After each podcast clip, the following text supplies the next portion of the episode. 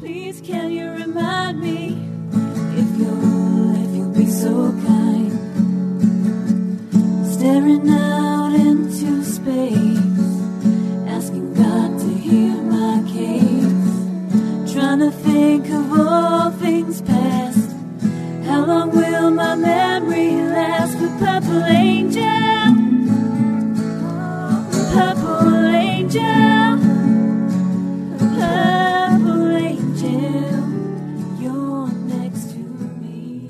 hi everyone. Welcome to Alzheimer's Speaks Radio. Today we're going to be doing a video interview. So if you don't want to listen to just audio, um, you can watch us live here. And um, I, I know this is going to be a really exciting conversation. Uh, but before I introduce our guest today, I always just like to um, share who I am and why Alzheimer's Speaks was created. My name is Lori La Bey, and I am the founder of Alzheimer's Speaks. I also was on a journey with my own mom for 30 years with dementia. So I, I get the frustration, the fear, the exhaustion, uh, the loneliness that you can feel at times with this disease. But I was lucky enough to find that other path, that one of joy, of purpose, and interaction, and life lessons that have um, been life changing for me. And so boom that's that's why i'm doing what i'm doing now is to try to be able to connect you to services products and tools that weren't there for you know myself my mom and our family. And and i think it's just so important for us to stay connected. On alzheimer's speaks we're all about shifting our dementia care from crisis to comfort and we hope you'll join us on that journey by liking and clicking and sharing so this information can get pushed out to others. We are also known as a as a media outlet to help people expand their brand footprint by leveraging all of our platforms that we have. We also um, want you to know that everyone is welcome on the show. We all need to share our stories. We all come from a different place. So today, um, we are going to be talking with two lovely ladies that are doing some really cool work. And so I'm very excited to introduce you to Dr. Mary Kay Ross. She is the founder of Brain Health and Research Institute. You know, if you follow her career, she has been very much involved in an extensive career in trauma medicine, um, she served as the chief medical officer of MPI Cognition, a firm that assists individuals and practitioners in the prevention and reversal of cognitive decline. And she's credited with introducing the multimodal um, Alzheimer's therapy in the US. In 2010, Dr. Ross founded the Institute of personalized medicine. I love that title, where she established her leadership in the study of molds, toxins, uh, fungi, and heavy metals as contributors to Alzheimer's and other brain disease. And you've probably heard a lot about all of those things, and they kind of keep getting pushed down, but they keep coming up. And so we're gonna we're gonna get the the down and dirty of of how they how they work together. So welcome, Dr. Ross. How are you today? Thank you, Lori. I'm doing great. I'm very excited to be here today. Well, good. And next to you, your sidekick is Kerry Mills. And Kerry has actually been on our show before. Um, she is a master certified health coach and the co author of the award winning book, I Care, a handbook for care partners of people with dementia. She is also the author of Serving Residents with Dementia. Kerry has appeared on CBS with Dr. Max Gomez, and is a, who is an award winning medical correspondent, and also on PBS News Hour. So, welcome, Kerry. How are you? Oh, I'm awesome. Yeah, thrilled to be here with both of you. Well, good. Um, to start out, I always like to ask everybody if they've been personally touched. So, um, Dr. Ross, if you wouldn't mind sharing if you have been personally touched by family or friends. I actually have no one in my family that's ever had Alzheimer's, but I have been personally touched by illness. And so, really, that's what transformed my medical practice, my career, from more of a conventional medicine doctor to functional medicine.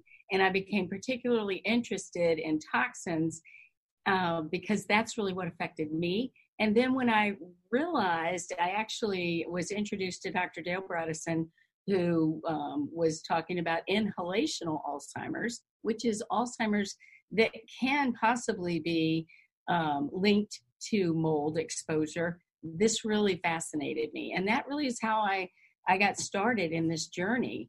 Um, and uh, I'm, it's my passion. Okay, great. Um, Kerry, how about you?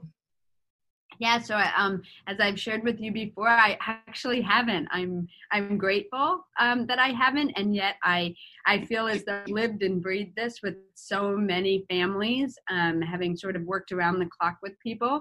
That that's sort of been my exposure, and so I I've actually had a really pleasant experience with people with this condition for so many years, which I know also is um, sort of unique. But no, nobody in my family, um, nor have I um, experienced any of this.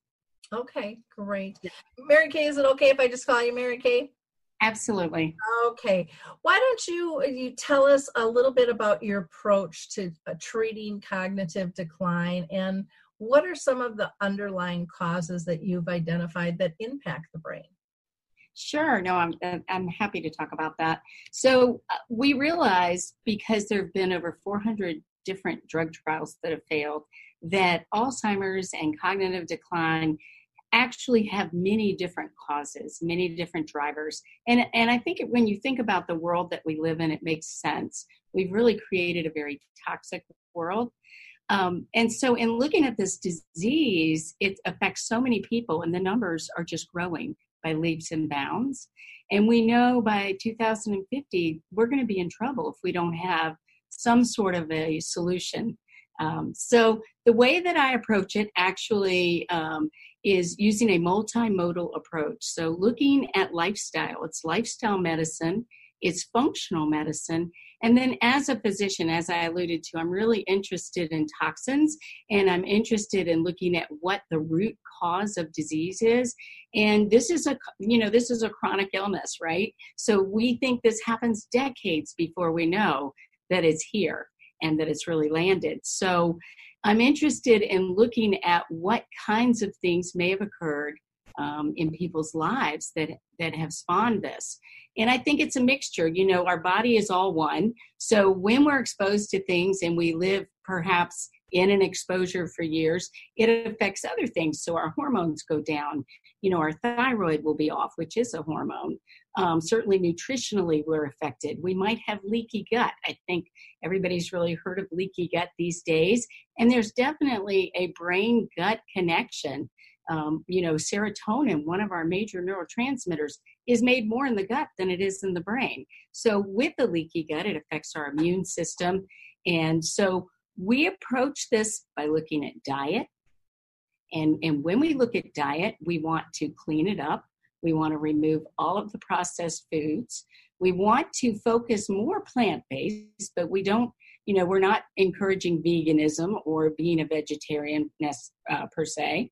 We want to remove processed foods, remove sugars, simple sugar, and we do encourage more of a, a ketogenic approach, um, not the kind that you would find online. So no cheeseburgers with more cheese and more hot dogs, but but a clean form of ketosis because ketones are actually proven to be the ideal source of fuel for the brain. And we want to allow the brain to heal. So we encourage a ketogenic approach and then we switch it. You know, once the patient has become metabolically flexible, we can then switch the diet and encourage more carbohydrates that are vegetables and clean foods. Um, exercise is a big component. We know that when we exercise, we increase BDNF in the brain, which is brain derived neurotrophic factor. And we know that patients with Alzheimer's and patients with cognitive decline, even TBI, they all have less BDNF. So if we can do anything to encourage a brain to function better and to actually make the things that it needs to nourish itself back to health, we do that in a natural way.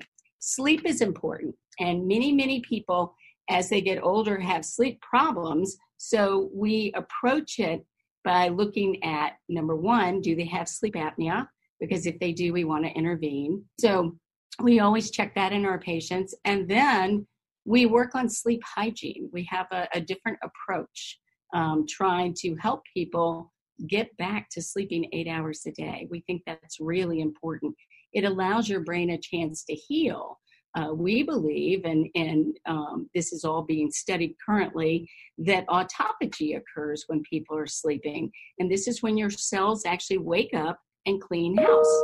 So, very similar to you uh, can't clean house with all your children running around in the house. Well, your brain can't clean house when there's many other things going on.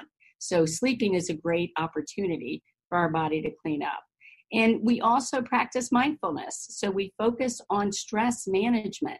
You know, Lori, I believe that stress is something that really is just as deadly as, as smoking cigarettes or uh, drinking too much alcohol or eating really bad food. So we find that as we get older and as we get sicker, we deal less well with stress. So we teach people how to use mindfulness, and um, that's a big part of our plan as well. Well, those are, are wonderful areas diet, exercise. I love the sleep hygiene because we don't think about it in that in that mode. Right. and then right. um, the the mindfulness. Can do you mind explaining to people just a little bit about the leaky gut? I think we don't have to dive in super deep. And then same when you're talking about the ketos. I think people hear it but they don't really what does it mean? They don't really know how to apply. And so basically, leaky gut, um, when we think about our gut and we think about really from our mouth all the way through to the other end, we're talking about cells and the health of the cells. And we have one layer of cells that line our gut, and they're really responsible for absorbing nutrients. Um, they're held together by what we call gap junctions. And so, you know, if you think about my hands as each one is a cell, they're enterocytes. So they're usually very tight and food goes through and we have little finger like projections uh, it's like shag carpeting that absorbs nutrients. And then what happens is over time if we're eating things that aren't settling with us so think about like the person that that always has and i'll just use this as an example reflux or always has irritable bowel and they take medicines for it so they can continue to eat the stuff that makes them sick. Suddenly their shag carpet becomes Berber and we're not absorbing nutrients, right? And suddenly their gap junctions give way and things are leaking. And we're really not meant to see big food particles. They're not really big, but they're big to our body. And we're not meant to see individual food particles. We're meant to have it all broken down. And so our body sees this as an offender and we build antibodies against it. And this can actually lead to autoimmune disease, but we also believe that it definitely affects the brain gut connection because we make serotonin in our gut and we have lots of neural fibers that go down to the gut.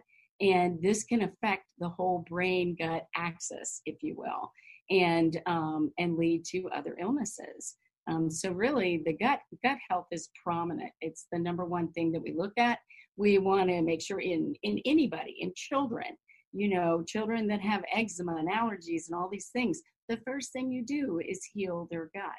And so that's very important um, in all health and in functional medicine. So uh, when we talk about ketones now and and the brain when we're babies we actually are in ketosis initially but as we go through life, think about the uh, standard American diet or the SAD diet.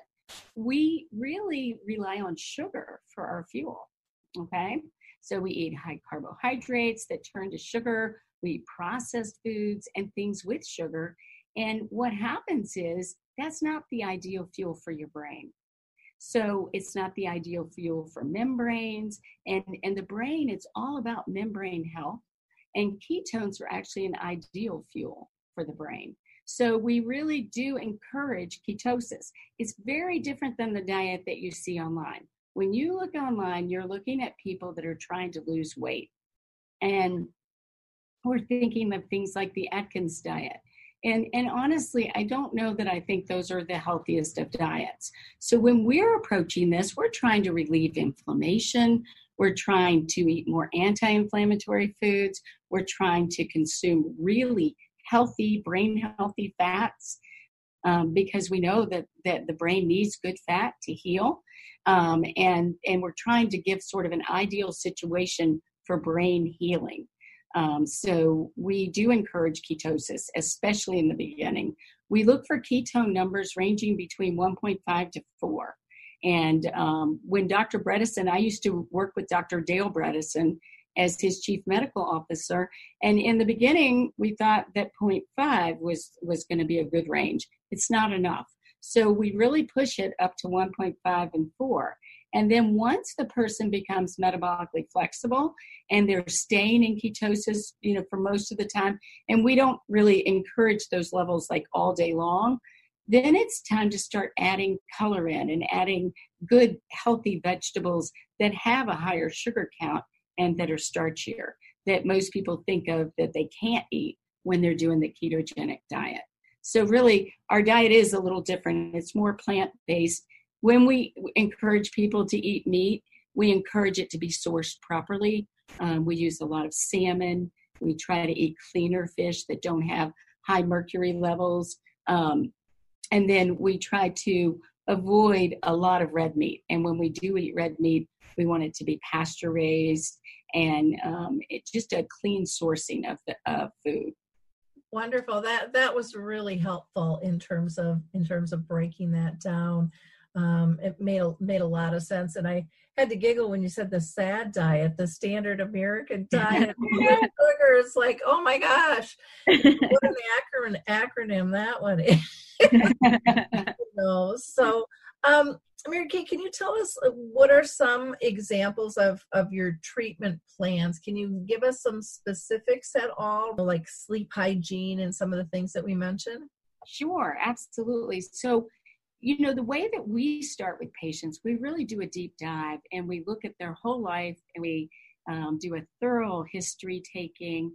And, and then we really kind of diagram out what we think their weaknesses are. We do also, I just want to throw this in there, we do a lot of labs. So we're looking at individual nutritional levels, we're looking at inflammatory markers, we're looking at hormones, we're looking at thyroid hormones, we're looking at stress hormones, cortisol. That's really important. Um, so we're trying to look at that, and we we certainly use a lot of supplements to fix things, if you will. Um, but when we when we go through each individual area, when we're looking at sleep hygiene, for example, you know our bedroom should be our haven. Um, we really should walk in in the evening and just, oh, you know, this is this is where I want to be. It feels good. It looks good. It's everything's where it needs to be in its place. There's no mm-hmm. mess, there's no clutter, and no TV. So that's a biggie. and and so we really it's it's a winding down of your day. You know, you can't sit and watch TV and the news and the election information and all these things and then just go to bed and sleep. You just can't do that. So we really want people to be mindful and to slowly wind down their evening. You know, bright lights go down a little dimmer. And then, if you're inclined, you can take a nice hot tub, light some candles, play some music, and relax. Put some Epsom salts and bath, you know, oils in, and and use some aromatherapy because all of this helps kind of set the stage. Um, but your you really bed should just be for rest um, and and um, not reading, not playing games on your phone or your iPad. Um, you know, and and then the whole EMF thing is a whole nother story that actually I'm really starting to pay a lot of attention to. But um, that's sleep hygiene, really.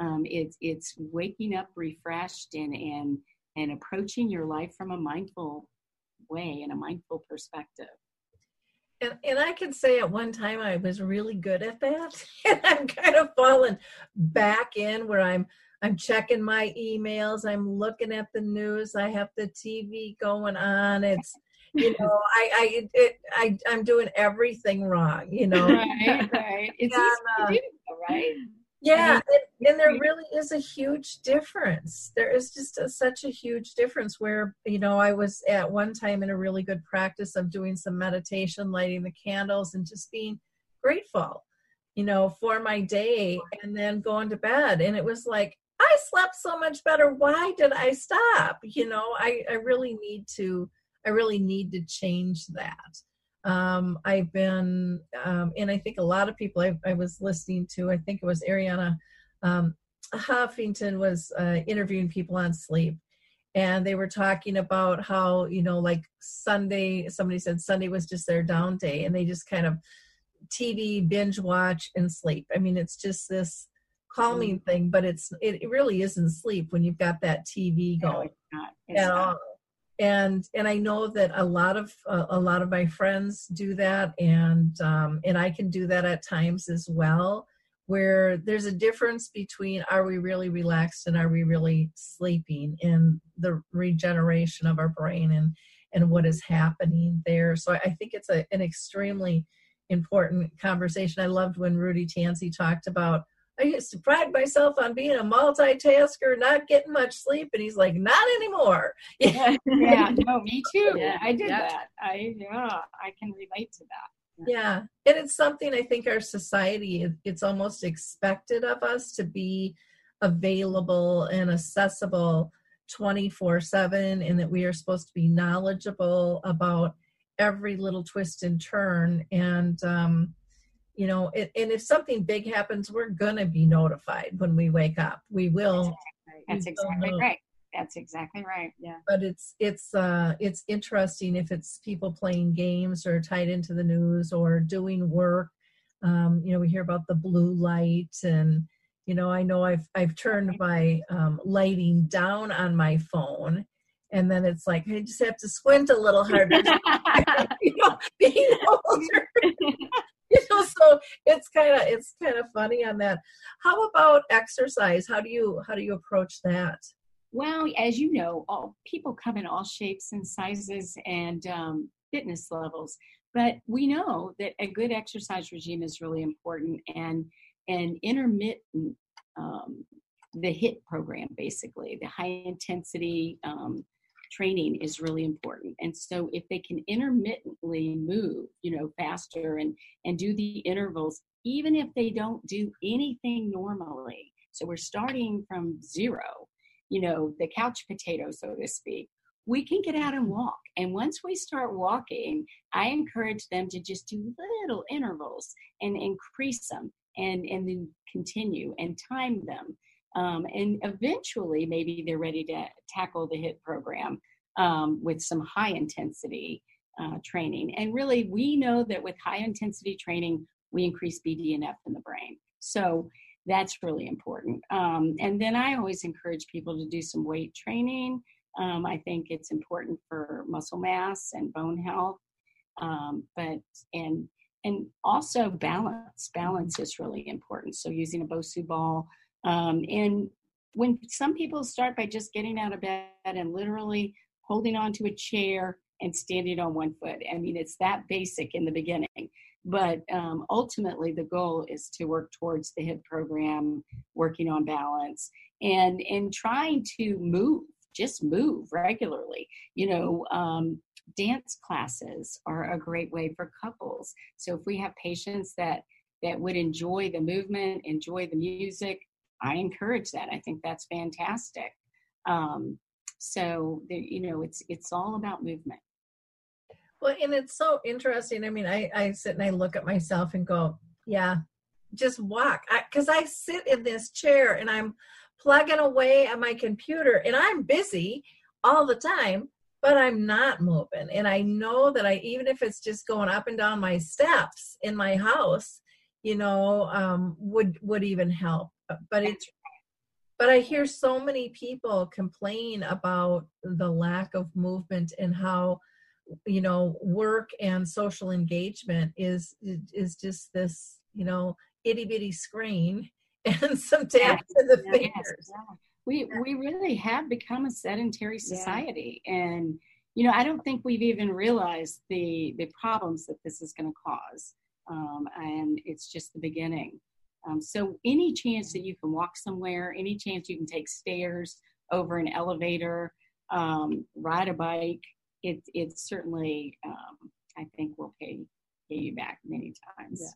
Yeah, yeah I can. I I know I can feel the the muscle loss or even just playing with my grandkids it's like okay i'll get down but i don't know if i'll get back up.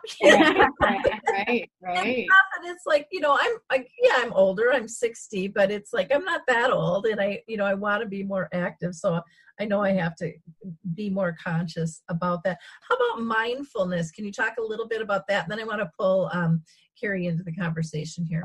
Sure so I think mindfulness is crucial. And and you know, to what does that really mean? I think it means living in the moment. I think it means being gracious and and um, being mindful and thoughtful about how you live your life and how you feel about things. And so the way that I look at this world uh, is not only a toxic world, but we've created a world where we have a predominance of um, sympathetic tone. Does that make any sense? Has you ever heard that used before that term? So we have an autonomic nervous system. It's the sympathetic and the parasympathetic. Okay, and parasympathetic is kind of like where you kick back, chill out, rest, digest. Okay, so physiologically things change as well when we're talking about uh, parasympathetic and sympathetic. Sympathetic tone is that's your fight or flight mm-hmm. okay? If you know we've all heard the stories like i've never seen this but where mm-hmm. a car falls on somebody and a bit a man skinny old man runs out there and picks the car up okay? How did he do that? His fight or flight his sympathetic tone kicked in and his adrenaline flows and his cortisol went up and so it's all physiological but it affects our brain. So then fast track to the world. What do we do? We grab our dinner, we stand there, we're eating it as we're jumping in our car, right? Driving down the road, whether you're driving carpool and picking kids up, whether you, I used to work in the emergency room, so I'm eating as I'm running down the hall and doing this and doing that and getting this going and that going, and you're not taking the time to fall into a parasympathetic tone. So, guess what's happening? You're not digesting your food. And suddenly, I think this is also a big factor for leaky gut and for chronic health problems. And then we we get into this mode. It's almost like a, a, a lawnmower engine that gets stuck in a you know, and it, and it's idling fast. And we need to actually intervene. Well, when people get sick, and especially with cognitive problems, you know, cortisol is toxic to your hippocampus. It's going to make it go away. And so we really have to work on this. Some patients are better than others. But some people come in and stress really is the driver of their disease. And you know, when you start really um, interviewing people and you listen to stories and you start looking for causes, a lot of times there's this horrible, stressful event. And we really have to go back and retrain them. So I am a person that really needs um, i need to be able to see the success that i do. So i'm kind of a type a personality that's really worked really hard to calm down. And um, and so we use things that give us some biofeedback. So some people can sit and meditate and that's great. But when you take somebody who's already sick and they've kind of gotten in this habit you know they don't they don't sleep right they don't they're not mindful about their life then we really take them back and we use things like a Muse headband. I don't know if you've ever heard of that, um, but it's it's a very interesting thing. It's a headband that you wear. Um, it reads your brain waves literally, and it's something that you can use the biofeedback from that to understand if you're achieving parasympathetic tone. You actually get birds. You collect birds. So, for example, you might have it downloaded on your phone and you put your little earbuds in so you can listen to your phone and you're hearing the rain and the rain is falling. You go like in a tropical forest and you close your eyes and you breathe with it meditate and all of a sudden the rain goes away. You've controlled the weather. You've quieted it down with your brain and you hear the birds. And so i use this with patients. Sometimes it, it's my patients are, are progressed and they can't really do that and then we do other things we use HeartMath we use pink noise. Um, there's all kinds of programs online. Calm is a great one, and apps, and and so we really work with patients to try and achieve this. Um, we think that um, meditation classes are great. You know, there's just many different avenues to approach it, but it changes everything. It changes digestion, it changes sleep, and it changes attitudes, and it changes neurogenesis and neuroplasticity. So Wow, that's that's pretty fascinating. Kerry, how are patients responding to this these types of treatment plans? So actually, I was thinking about this person that we we met this um, in the last couple of weeks, and some people, you know, so I mean, there's a lot of question, a lot of things we just covered, right? But to this one in particular, it was a gentleman that was sort of like mindfulness. That's like I'm not, you know, I'm that's not my thing, basically. And so we talked about what he does do to sort of be mindful and he was talking about using um, like playing a game on his phone so i said okay for fun let's set up the headband and let's track it let's see how you do while you're playing your game right and of course i expected him to fail miserably because i didn't expect that he's going to be he's going to be successful and he ends up getting six birds in a three minute time frame which isn't bad right i mean i did a woman this morning she got two so i mean six was already better so he was sort of like, Yes, I'm going to go to Dr. Ross. I'm going to tell her I can play the games on my phone. And I'm like, Great, I've just created a small monster, but whatever. I mean, if it works, it works, right? So he then, I said, Okay, well, let's for comparison purposes, why don't we see how you do if you actually like kind of just think of something mindful rather than playing your game. And it turns out that he has he's a hiker and he has this particular spot that he goes to and as he comes over the curve of the mountain, he just, you know, the, the world kind of opens up to him. Anyway, so he I don't find this out until after. After we see that he got 24 birds in a three minute time frame. And it was sort of like, and then he was like on fire about it. He was like, Isn't that amazing? And he just kept talking about what he saw and how positive this was. And his stress is somebody who's it's super high for him. And so it ended up just be, like to this point, it sort of opened up this conversation about, you know, it's not necessarily just for people who are into that sort of thing. You know, this is real. That's something you do every day. I mean, that's something that you do on occasion, but it's something you need to think about more frequently because look at what it does for you, right? So, I mean, that's that was just for mindfulness, and it people for the most part are actually there's parts of it that they get overwhelmed with but that's where our team comes in. I mean we we're not like here's what you have to go do and go do it on your own. That's where we as a team like we support people um, through this journey because it would be so hard to do it by themselves and we want people to be compliant obviously. Um, there's some things for you know some people come in and they love the they love food and so they can't wait to figure out how they're going to figure it out everything out and then we have other people that are like he retired 20 years ago and I retired from the kitchen 20 years ago, and we go out to eat. And we're like, okay, then let us help you find restaurants that will be of value for us. Or how do we help you have like quick recipes that you can just pull out of the fridge and put on the table, right? Like, our whole goal is to sort of meet people where they're at and then help them accommodate from there. And so, and that's where that that coaching component really comes in and where dr ross is talking about with this really like specific to each person plan. It's not really just like here's here's what we know what we need to get to but depending on where you start that's going to look different. So the the thing is people like it right? Because for the most part you know you take alzheimer's disease and you take mild cognitive impairment and you take just the fear that my mom had it and i'm going to get it and one of the biggest things as you know well from just doing this so well with your mom and all the people that you've met along the way people feel helpless, right? At the end of the day, people just feel like, how am I? There's nothing I can do. And so they oftentimes create problems, right? In trying to make things better, or they themselves just, you know, kind of fall into this desperate state.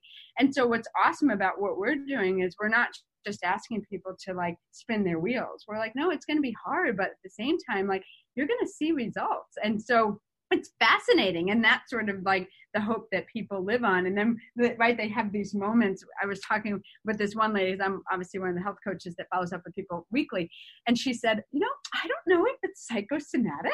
And then she starts telling me all these good things and it's like it's not psychosomatic. That's the reality. First of all you're not living in the same fear spot you've been in right in this depressed state. Like you're you're optimistic and you're being proactive and oh and that's so funny. You're actually doing better. Now, you might have bad moments, you might have good moments, but that seems to sort of be like a recurring thing that I'm starting to hear people say. Like, yeah, I, I'm not sure if this really happened, but, and then they go into something that's like positive. So, Well, and I think giving people, you know, a space where they can even talk about this, where they start to consciously care not only for their uh, their person that they're caring for, but for themselves in terms of how is this journey affecting me along the way and you know there's so many things for us to take in and there's so much information out there um, having a coach and that safe place I, I you know, I was smiling when you were talking about, well, I don't know if it's this or if it's that, but you know, they're starting to use the terms and they're,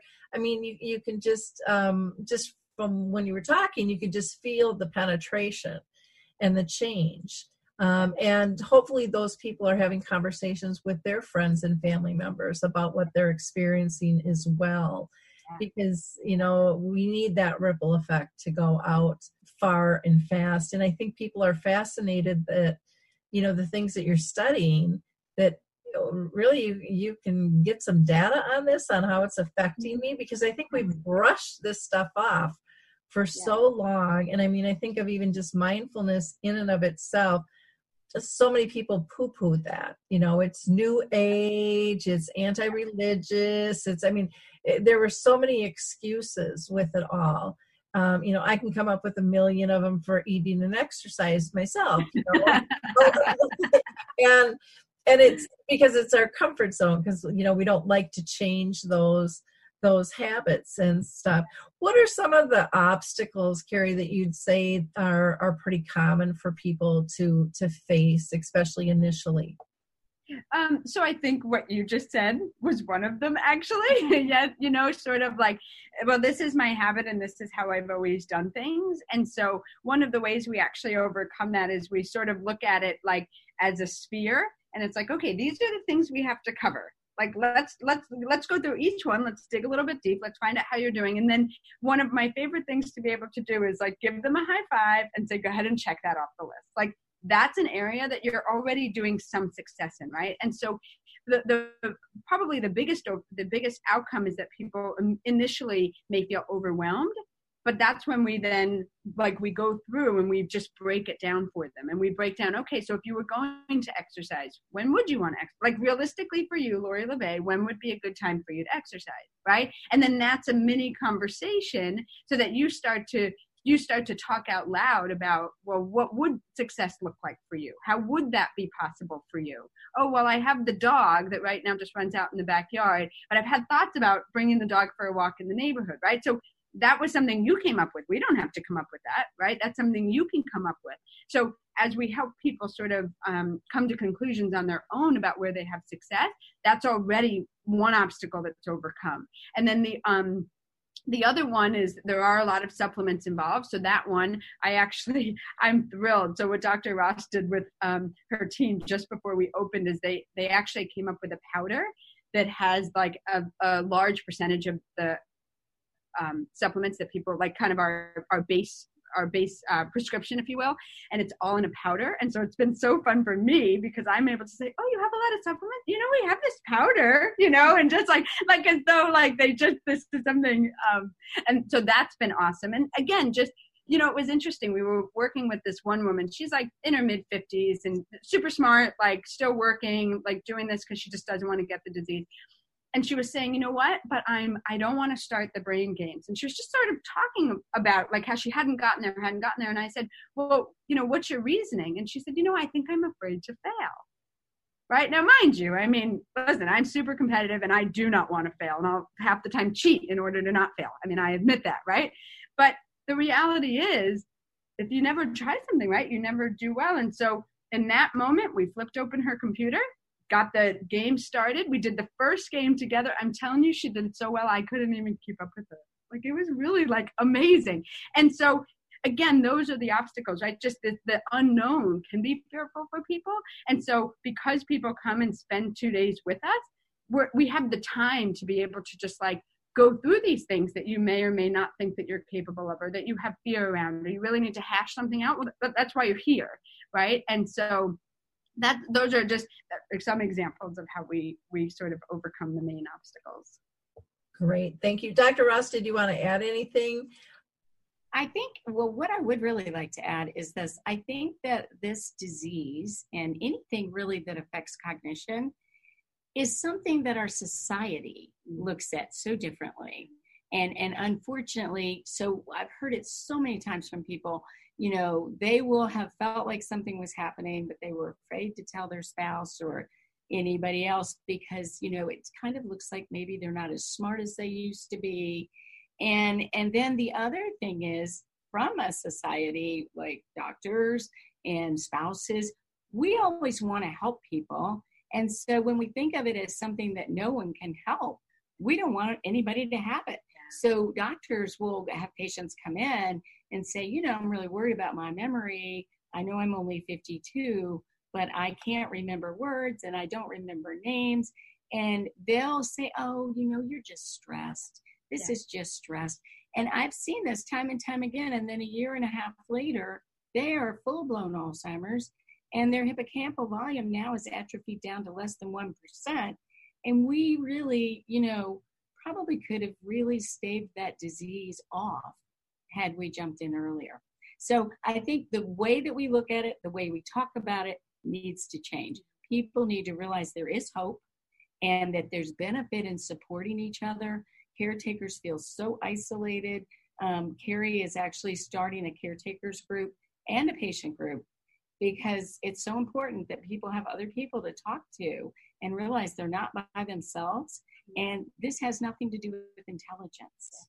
This is just like a broken arm, only it's your brain. And we really need to look at it that way and and get away from feeling ashamed of it and and jump in and help it before it ever really hits. So prevention is going to be where it's at.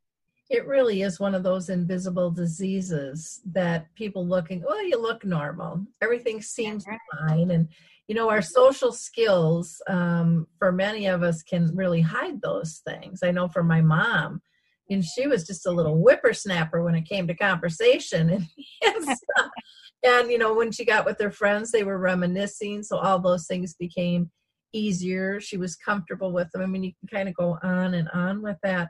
Now, where where are you guys located, and um, is this covered by insurance or is this private pay? Well, first of all, we're located in Seattle, Washington, and it's it's pretty funny. We laugh because we have an amazing team. I have to tell you, but we've all moved across the country to do this here. And, and when I put this group together, I really looked for what I thought were the best. And I didn't care that they had their own practices going on and everybody was successful. Um, and we've gotten everybody to move across the country here. We've partnered up with the Institute for Systems Biology. So these are some of our world's top scientists. And we actually meet with them every two weeks. We sit around a table with scientists, a whole team that work on our patients. And we talk about biomarkers and studies that we're doing, and we have several studies actively going on. Um, and our patients come for two days at a time. And when that's their initial evaluation, we have a neuropsychologist that does testing. Um, and then um, we have had all the labs done prior. We've had the MRI done prior and um, I have another doctor on staff with me, and we have a chef, we have a teaching kitchen, and we have a registered dietitian nutritionist. We have other health coaches, and Kerry really is the glue here. Um, she does an amazing, amazing job. We do not have insurance covering the program, but we do have insurance covering um, labs. We have the MRI covered by insurance. We try to cover as much as we can. And we've really put a program or multiple programs actually together uh, that provide the patients with all the tools they need. So we've built it out so they have everything at their fingertips to be successful. And um, we're getting some really good results. It's it's too bad that it's not fully covered, and it's too bad that you don't have you know little clinics all over the country. but you know, funny that you say that because we are working actually with someone, an insurance company, um, and they have a foundation. They're interested in doing a study. You know, it, I think it will be covered, and I don't think though that people can wait yeah. um, to you know until it is. We need to prove that there is something that can be done. Um, you know, if we had a pill, for example, that stop the progression of everybody's cognitive decline, do you think that would be important? Yeah. so um, we can we can halt the progression. We're, not a cure. We do make um, it depends on how advanced things are. Early on, we can completely get rid of it, um, and um, I think it will be covered someday. I do. I do too. I just I just wish that day was here already. Yeah. You know, I you get uh, and Kerry knows this too. You and you get so connected to people that you that you meet and are just brilliant and they so bad want resources and not all of them can afford you know to to fly out or to to pay on their own but i, I think this is I, i'm so i'm so glad that that kerry and i touch base um, to hear about what you're doing because i i've so respected her work and um, and I can tell just by talking with you. I mean, I'm just thrilled to death about what you're doing, and uh, this is really, really exciting, exciting stuff. Is there is there one story, Kerry, that sticks out to you that was really a success story? Um, you, you shared a few things with people, but anything else that sticks so so i've so just to backtrack for a second i had started doing this work in new york right and so my my biggest challenge was that i um, I really wanted to be able to have the whole team. I wanted to be able to work alongside a, a physician that was just you know breathing this in and out which and so i had brought a patient to dr ross. That was how we actually met. We actually met like this. We met on a zoom call that was four hours long and um and so um, coming here and getting to meet you know so many of her patients already you know as we're sort of bringing everything together. Um, there's a couple of them. I mean i i um, without names we we had a patient who was here a few weeks ago and they've been on tv and they are dr Ross's patients. She's done an amazing job with them over the last, course of the last few years. And this was a woman who i wouldn't have known how debilitated she was I there was no way for me to know that because she was so she was functioning so independently. She was somebody who, as I understand from her husband and from Dr. Ross, like she was just somebody who was kind of completely, you know, um, apathetic. She her, totally flattened her demeanor, um, not engaged at all. And like you would have had no idea to the point that I ended up talking with the husband, like, so should we talk about learned helplessness? Because I think your wife actually can be doing more. But he's gotten so accustomed and he was like, duh, yeah. And then I would watch her in her moment by herself and she's paying attention and she's following directions and she's having a conversation and she's laughing and he's sort of a huge personality. So she, you know she was i needed to like extract her from that. But then like just watching her follow conversation and give her two cents it was like nobody would have known how declined this woman had become. You i again i couldn't know it because i never saw it. All i saw was this sort of this this new and improved version. And the cool part is it's actually affecting their whole family. It's affected her husband in a positive way two out of her three children. They're all sort of on this like you know um like prevention path for themselves like in a positive way it's affected all of them. And so um yeah when i get to meet people like that i just sit there and i'm like it's that like it's mind blowing to me that i would have met you down the road or i would have met you where dr ross met you but you there was two different paths for you to take and you took a path that's like incredible. So yeah. Wow. Wow. Yeah. how about how about you mary kay? Any particular one that stands success story that that stands out for you? Right. So, I mean, I've I've actually had a lot of patients that have done really well. Um, I think of a psychiatrist that I have in New York, and um, she's retired. And when she came, she had full blown Alzheimer's and was really struggling. Um, we do a thing called Brain HQ. It's a brain exercise program. I think I forgot to mention that, and I apologize. Um, that it really does help as well, and it can strengthen areas of weakness.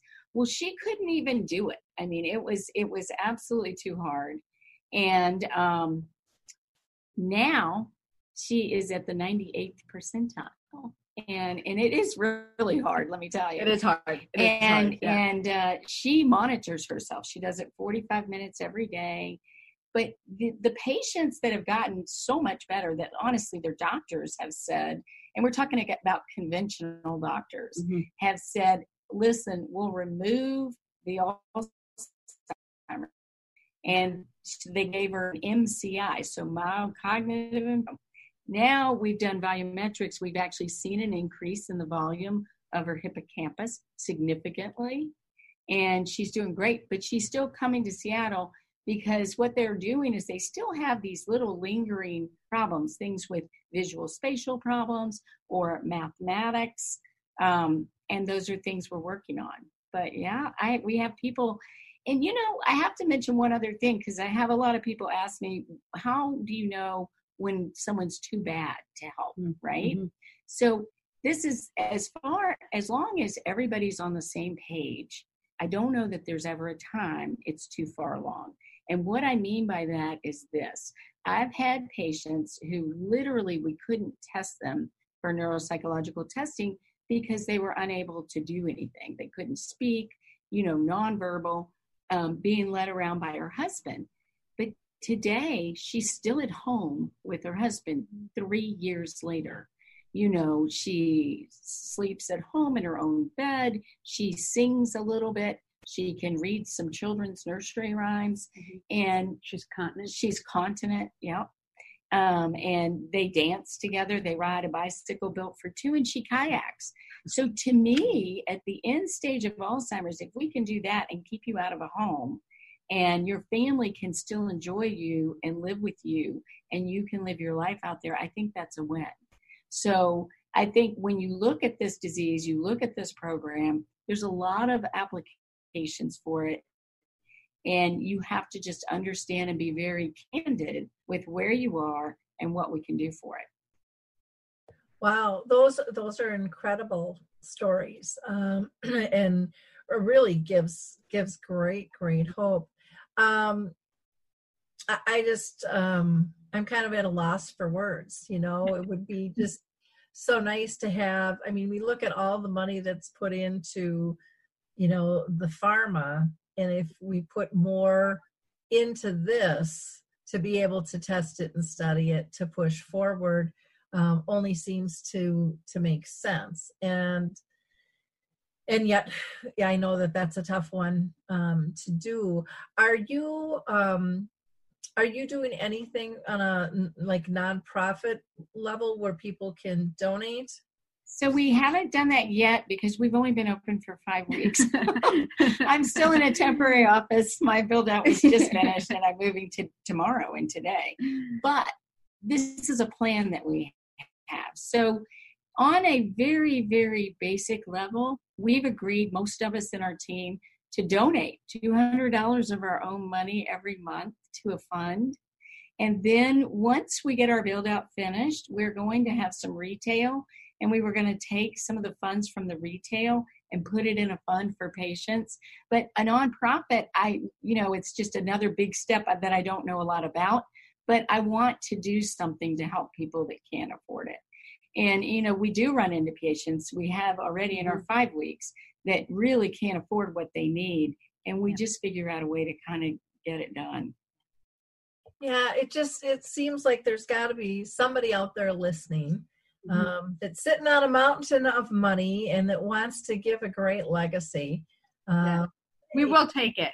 We, we will figure out how to do the nonprofit overnight, and we will we will happily we, happily be the receivers. this is Yeah. definitely something that is on my list to do um, it needs to be done Yeah, it's it's too bad. I mean, I'm a I'm a firm believer, and I've I've kind of taken this stance the the last ten years I've been in this arena that we have enough nonprofits, but we just need to be more collaborative in terms of of working together. And it would be nice to, to for uh, to allow you to focus on what you do well and let a nonprofit, you know, be that keeper of the funds and be involved in terms of how that is is spent and promoted to help families. Um and I, I sometimes don't understand why we don't do that more and better. But when there's profit and nonprofit, it just seems to be a tangled mess. I agree. Which to me is is really really sad, and, and that's one of my things I would love to see love to see changed. Um, any last comments that you that you have, uh, Dr. Ross? Well, I guess that the, the last thing I always want everybody to remember is that there is hope. And um, this is something we're very passionate about. And I think it's something that we really need to let, you know, lay people know that this is available. And we need physicians to train in this multimodal approach and functional medicine and to really look at this disease with a different lens um, the lens that we've been using hasn't been working. Mm-hmm. And so we really need to understand that maybe there's more to this. Um, I definitely think that um, the environment and genetics combined can create this. Um, so, environmental exposures, meaning just lifestyle, though, that's an environment, right? And those are all exposures. And um, yeah, I think that that the future is is holds a lot of answer for this disease. Mm-hmm. Hopefully, in the next few years, we'll be working really hard on it. Mm-hmm.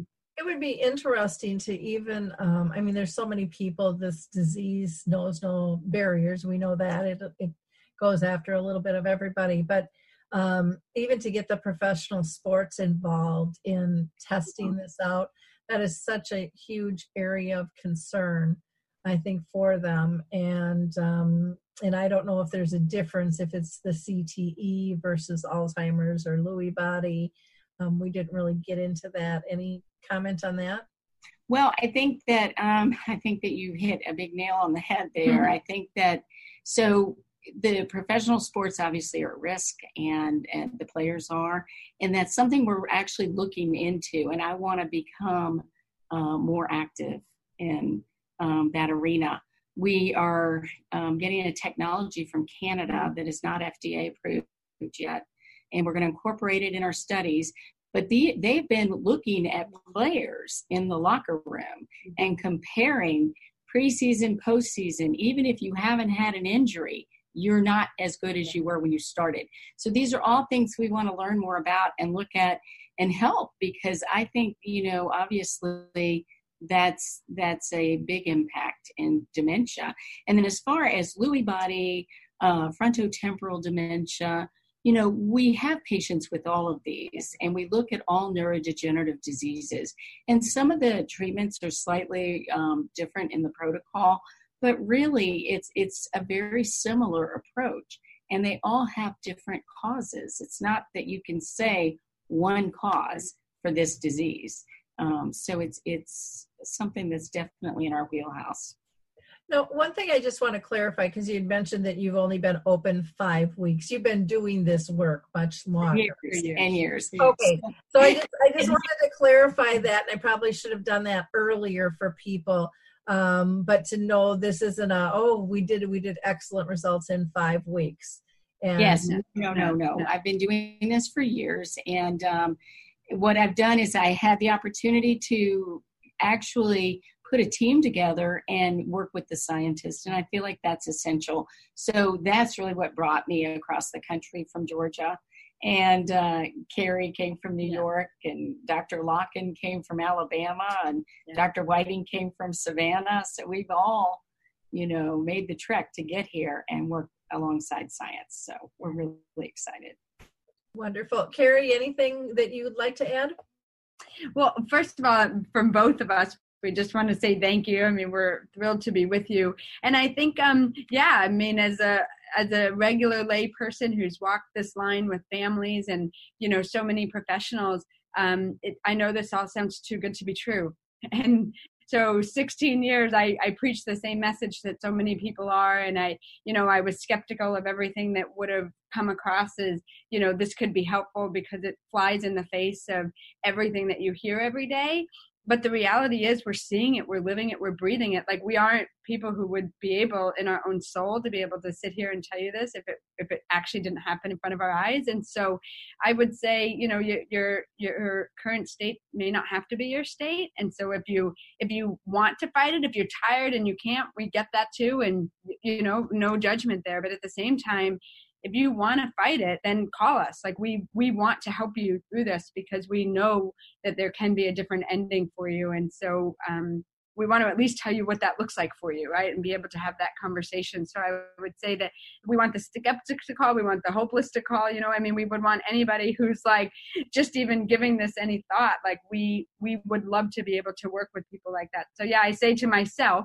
basically you know a handful of years ago pay attention it's worth investigating you know things change science changes we learn new things and so be willing to take the risk here because it's worth the risk so one thing I want to clarify is you said you know they come out 2 days for the initial study. How often do they have to come back or can things be done via video conference and things that might be helpful for people to know too? Well, yeah. One of the reasons that we chose the two day thing, because we really all, you know, worked together to decide what we really felt like was important. People aren't very good at judging where they are cognitively. Their spouses are not very good at it. And so I decided that we aren't going to sign you up, let's say, for a a prevention program and maybe you're not really prevention you see? So what we've done is we have a series of programs and it's like a sliding scale if you will mm-hmm. because i believe that this disease is. I really believe that you start with sci and mci and i don't think doctors even are all that great at determining where you are.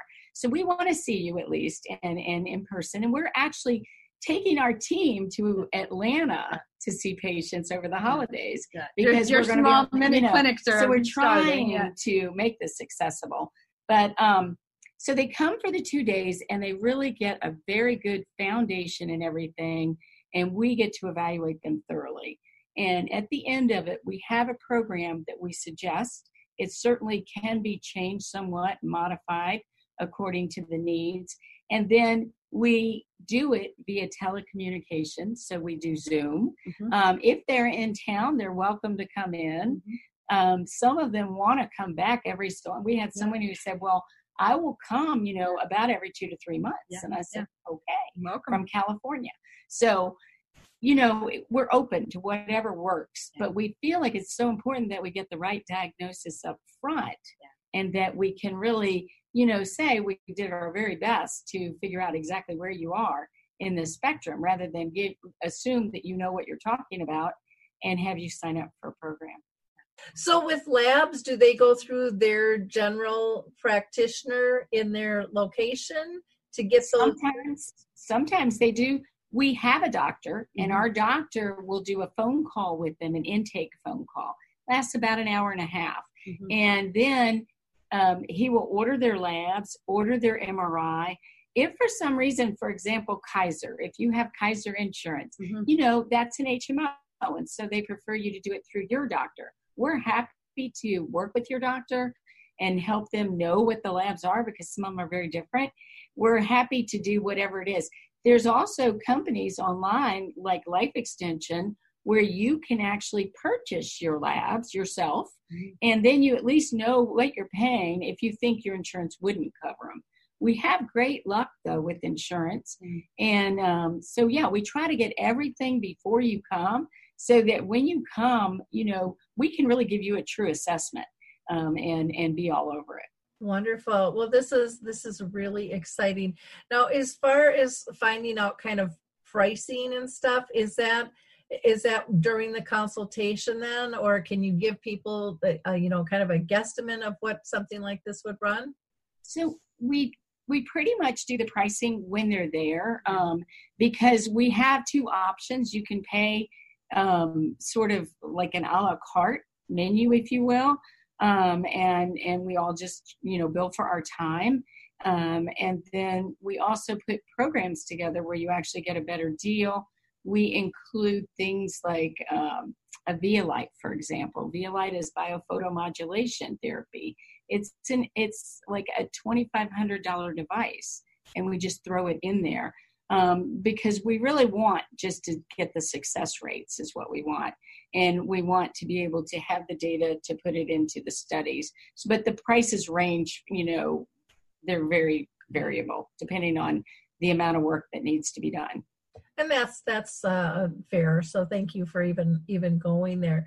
So people can go to your website brainhealthandresearch.com that's brainhealthandresearch.com or you also have a 1-800 number 800-936 1272 that's again 800 936 1272 um, thank you, ladies, so much for being with us today. This has just been absolutely fascinating and really, really exciting. Thanks, Lori. Thank you, Lori, yeah. so much. Hi, everyone. This is Meredith from the Senior Fitness with Meredith podcast, where I discuss all things for seniors from fitness, your health and wellness journeys, how to be all over strong and beyond. I also have my mini podcast called Motivation with Meredith. It's a great quick motivational pick me up for your days. Join me, listen now, search for Senior Fitness with Meredith on your favorite podcast platform.